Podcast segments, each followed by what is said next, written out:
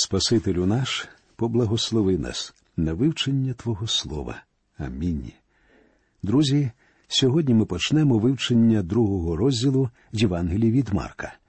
Цей розділ, власне, є продовженням першого розділу, тому що в ньому далі розгортаються події, про які ми говорили у наших минулих передачах. Якщо ви пам'ятаєте, в першому розділі Марк розповідає нам про служіння Іоанна Хрестителя і про хрещення самого Господа Ісуса Христа. Ми також довідуємося про випробування Ісуса в пустелі, про початок Його служіння і про покликання учнів. Завершається перший розділ описом чудес, створених нашим Господом у суботу. Другий розділ також насичений подіями. Читаємо перший вірш. Коли ж він по кількох днях прийшов знов до Капернаума, то чутка пішла, що він удома. Ми бачимо, що Ісус повертається до Капернаума через кілька днів. Минулого разу ми з вами говорили про те, що Ісус переніс центр свого служіння зі свого рідного Назарету в місто Капернаум. Наскільки нам відомо, протягом усіх трьох років земного служіння саме в Капернаумі знаходився центр діяльності нашого Господа. У нашій минулій передачі ми довідалися, чому Ісусу довелося залишити Капернаум на деякий час. У першому розділі ми читали, що Ісус зцілив прокаженого і звелів йому не говорити нікому. Хто саме це зробив? Але ця людина, замість того, щоб мовчати про те, що трапилося, пішла і розповіла про це чудо усім людям. При цьому вона не послухалася повеління нашого Господа. В результаті до Господа почала збиратися юрба. Саме тому Ісусові і довелося піти з Капернаума на якийсь час. Власне, у цьому і полягає одна з причин, чому Господь Ісус не бажав публічної популярності. Він не хотів, щоб його знали лише як чудотворця і цілителя. Саме тому він не хотів, щоб прокажений розповідав усім про того, хто зцілив його. Справа в тім, що Ісус прийшов заради духовного служіння людям. Він прийшов, щоб умерти на Христі за гріхи цього світу, а інше служіння могло просто затьмарити Євангелію. Але через кілька днів Ісус повернувся до Капернаума, і нам сказано в першому вірші люди довідалися, що він удома. Запитується, чий дім тут мається на увазі? В першому розділі ми читали, що в той ранок він був у синагозі, а потім пішов у будинок Симона і Андрія.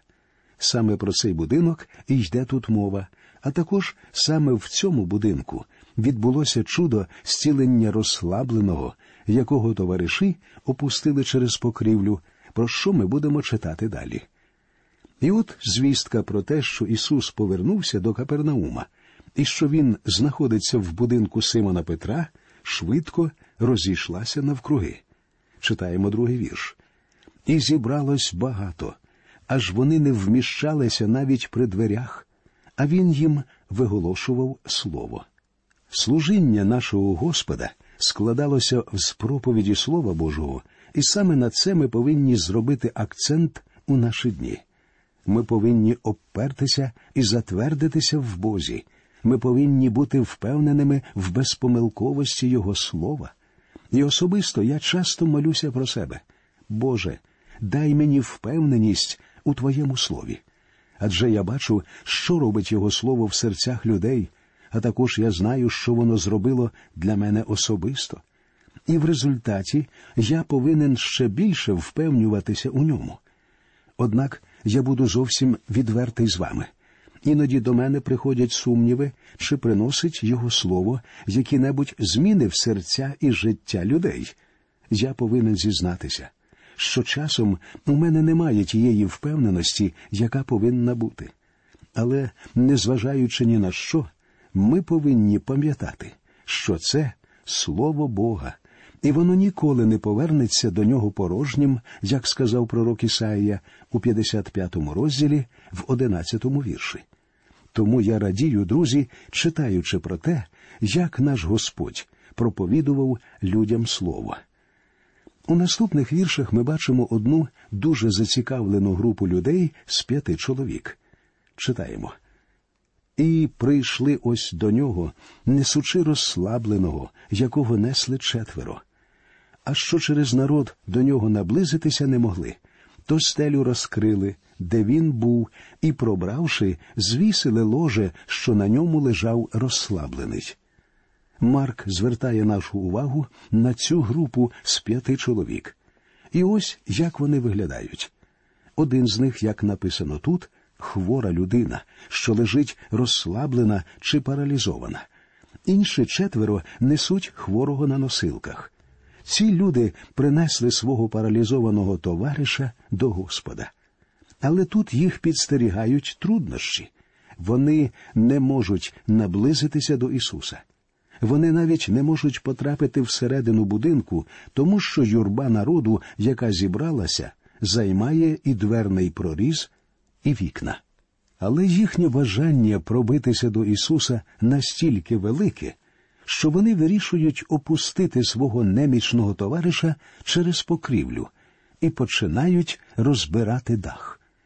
Я не сумніваюся, що в той момент, коли вони нарешті опустили його всередину будинку, їм довелося пережити кілька незручних моментів. Справа в тім, що своєю екстравагантною появою вони перервали Господа. Адже в цей момент він учив людей, що там зібралися. Немає сумнівів, що сміття, яке почало сипатися зі стелі, а потім носилки, що опускаються донизу, викликали замішання тих, хто був присутній. Але напевно, Господь з посмішкою глянув на них, я просто не сумніваюся, що це було саме так. А Ісус, віру їхню побачивши, каже розслабленому відпускаються, сину, гріхи тобі. Тут сказано віру їхню побачивши. Чию віру? Тут, очевидно, мається на увазі віра цих людей. Колись давно мене сильно спантеличили ці рядки. Справа в тому, що коли ми читаємо цей вірш, складається враження, начебто саме віра цих людей допомогла отримати спасіння цій нещасній людині. Адже саме і це означають слова відпускаються, сину, гріхи тобі. Але коли я став уважно вивчати цей вірш, я усвідомив, що зовсім не віра друзів нещасного врятувала його. І це чудовий урок усім нам. Прекрасно, якщо ви виросли в родині віруючих батьків. Чудово, що всі ваші родичі на багато поколінь вперед були християнами. Але потрібно розуміти, що ви не можете потрапити на небеса, тримаючись за спідницю вашої мами. Потрібно зрозуміти, що яким би гарним християнином не був ваш батько, він не зможе врятувати вас. Справа в тім, що кожна людина у своєму житті повинна повірити сама особисто. Отже, після ретельного осмислення цієї ситуації ми розуміємо, що зовсім не віра цих чотирьох врятувала розслабленого. Завдяки вірі своїх чотирьох друзів нещасний зміг потрапити до будинку, де він почув Господа, і де Господь допоміг йому особисто. Слова Ісус, віру їхню побачивши, відносяться до віри друзів розслабленого, яка виявилася в тому, що вони принесли паралізованого до Господа. І коли він побачив це, він уже звернувся до каліки особисто і сказав відпускаються, сину, гріхи тобі. У наші дні нам в церкві дуже потрібні саме такі люди, як ці четверо, люди, які мають достатню віру, щоб піти і привести неспасенних туди, де ті зможуть почути добру звістку. Сьогодні чимало людей страждають від хвороби гріха, паралізовані байдужістю чи недугою забобонів. Безліч людей самі ніколи не прийдуть у церкву, де проповідується Євангеліє, якщо ви особисто не приведете їх туди, так само як ті четверо принесли носилки зі своїм хворим товаришем. У них була віра, щоб принести нещасного до Господа, який сказав йому Відпускаються, сину, гріхи тобі. Але ось як зреагували на це інші, що зібралися. Читаємо там же сиділи дехто з книжників і в серцях своїх думали. Чого він говорить отак? Зневажає він Бога? Хто може прощати гріхи, окрім Бога самого? Ми бачимо, що вороги нашого Господа навіть не вимовили ці слова вголос, а лише подумали про себе. Однак при цьому вони зробили помилку. Слова Ісуса не були богохульством. Хоч ці люди були цілком праві в тому, що тільки Бог може прощати гріхи. Жоден суддя не має права відпускати злочинця на волю. Задача будь-якого судді дотримуватися закону. Так само і Бог є суддею цього Всесвіту, і він зобов'язаний захищати і відстоювати встановлені ним самим закони. Бог не може миритися з беззаконням, не може тому, що Він праведний. Створивши закони, Він виконує їх. Його закони непохитні і непорушні, і згідно цих Божих законів, ми усі винні перед Богом. Ми маємо потребу в прощенні, і Господь дає нам це прощення. Тому давайте не будемо робити помилку, думаючи, що Бог прощає нас тільки тому, що Він великодушний. Він прощає людей тому, що Христос заплатив ціну наших гріхів. Ось чому слова Господа зовсім не були богохульством, адже Він і є Бог. Ісус має право прощати гріх, тому що саме Він прийшов на цю землю, щоб подарувати спасіння нам з вами так само, як і цій нещасній, розслабленій людині. Восьмий вірш. І зараз Ісус відчув Духом Своїм, що вони так міркують собі, і сказав їм, що таке ви в серцях своїх думаєте? Ці люди нічого не сказали вголос, вони лише подумали про себе. І ми бачимо, що Ісус кидає їм виклик своїми словами. Що таке ви в серцях своїх думаєте? Однак його вороги в минулому вже переконалися, що в єдиноборстві з Ісусом вони завжди зазнають поразки. Тому тут вони розумно воліють зберігати мовчання. І тоді Господь, бачачи їхнє мовчання, продовжує говорити в дев'ятому вірші. Що легше сказати розслабленому гріхи відпускаються тобі, чи сказати Уставай, візьми ложе своє та й ходи. До речі, вони не збираються відповідати і на це питання. Вони вже твердо засвоїли, що коли він говорить, краще мовчати і слухати. Вони мовчать, і тому Ісус вирішує дати їм урок, адже Він знає всі їхні думки. В Євангелії від Іоанна, у другому розділі 25-му вірші сказано, що Ісус потреби не мав, щоб хто свідчив йому про людину, бо знав сам, що в людині було. Зараз Ісус дійсно заганяє їх у кут. Що легше простити гріхи цієї людини чи повернути їй здоров'я. І незважаючи на те, що книжники нічого не відповідають, я не сумніваюся, що вони відповіли б, що і те, і інше однаково неможливо. Лише Бог здатний на такі речі, і це була би цілком правильна відповідь. Ось чому Господь наказує цій людині встати, взяти своє ложе та йти. Читаємо вірші з 10 по 12. Але щоб ви знали, що син людський має владу прощати гріхи на землі, каже розслабленому.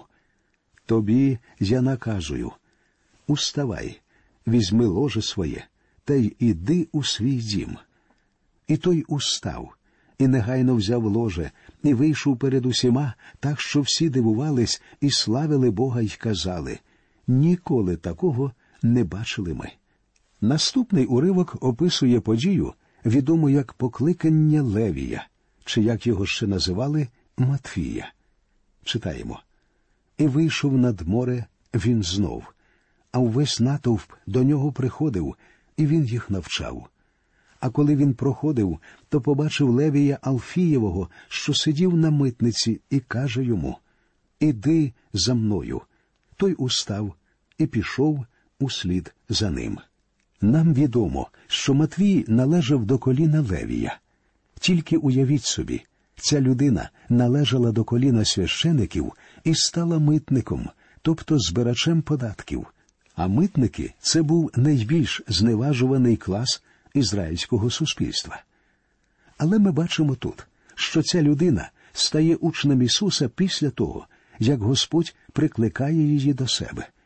Якщо ви пам'ятаєте, Матвій у своїй Євангелії нічого не розповів нам про той факт, що одного разу він улаштував обід і запросив своїх друзів. Причому потрібно розуміти, що там були його єдині друзі, такі ж грішники, як і він, на що вказується у 15 і 16 віршах.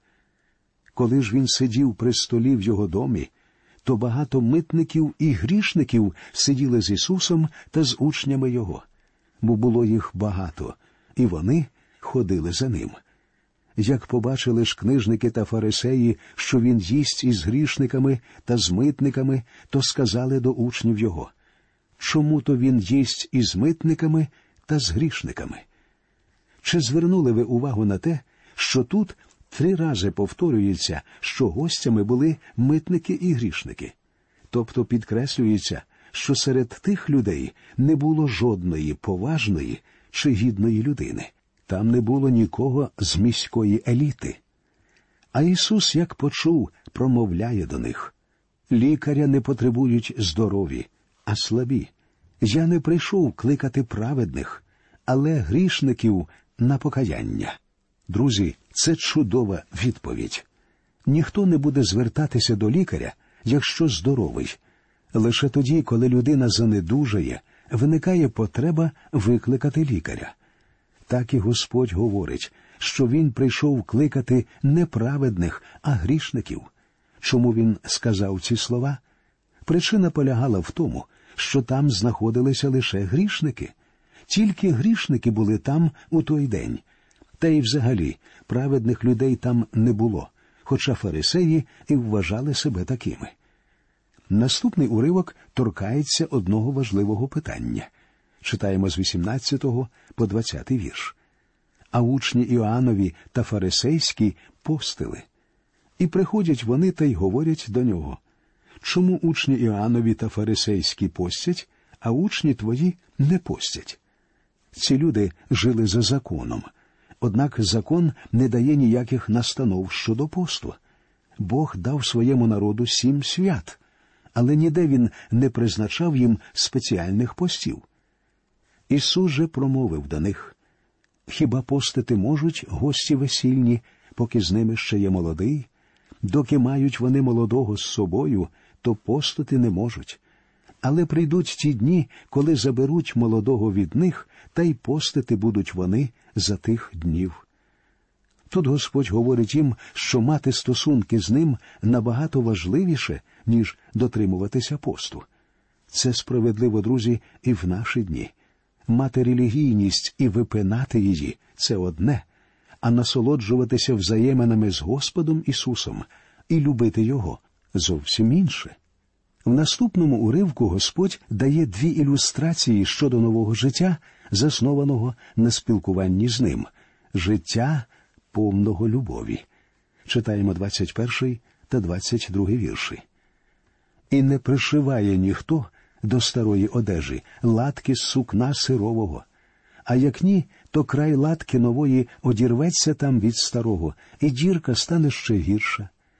І ніхто не вливає вина молодого в старі бурдюки, а то попрориває вино бурдюки, і вино й бурдюки пропадуть, а вливають вино молоде до нових бурдюків. Ісус говорить, що Він прийшов зовсім не для того, щоб удосконалити закон.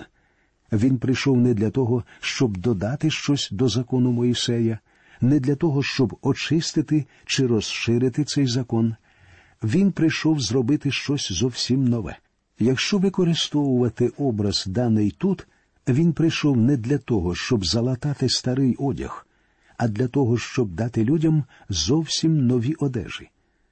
Під владою закону люди повинні були чинити добрі справи, але їхні справи були схожі на старий зношений одяг. Наш Господь прийшов, щоб дати людям нові одежі праведності, праведності, що приходить до грішника після того, як він довіряється Христу. Це дає йому можливість стати перед всемогутнім Богом. Те, що Ісус говорить тут, це чудові слова. Наш Господь прийшов не для того, щоб розширити старозавітну систему закону. Він прийшов, щоб встановити щось зовсім нове. І це нове полягало в тому, що він був повинен померти за гріхи цього світу. Нове вино наливають у нові бурдюки, нові одежі надіваються на нову людину. Цей новий одяг праведності надівається на того, хто за допомогою віри стає дитиною Божою. І це чудово, друзі. На цьому ми закінчуємо нашу сьогоднішню передачу. Наступного разу ми продовжимо розмову про другий розділ Євангелія від Марка. Нехай Господь вас рясно благословить і до нових зустрічей в ефірі, дорогі наші друзі.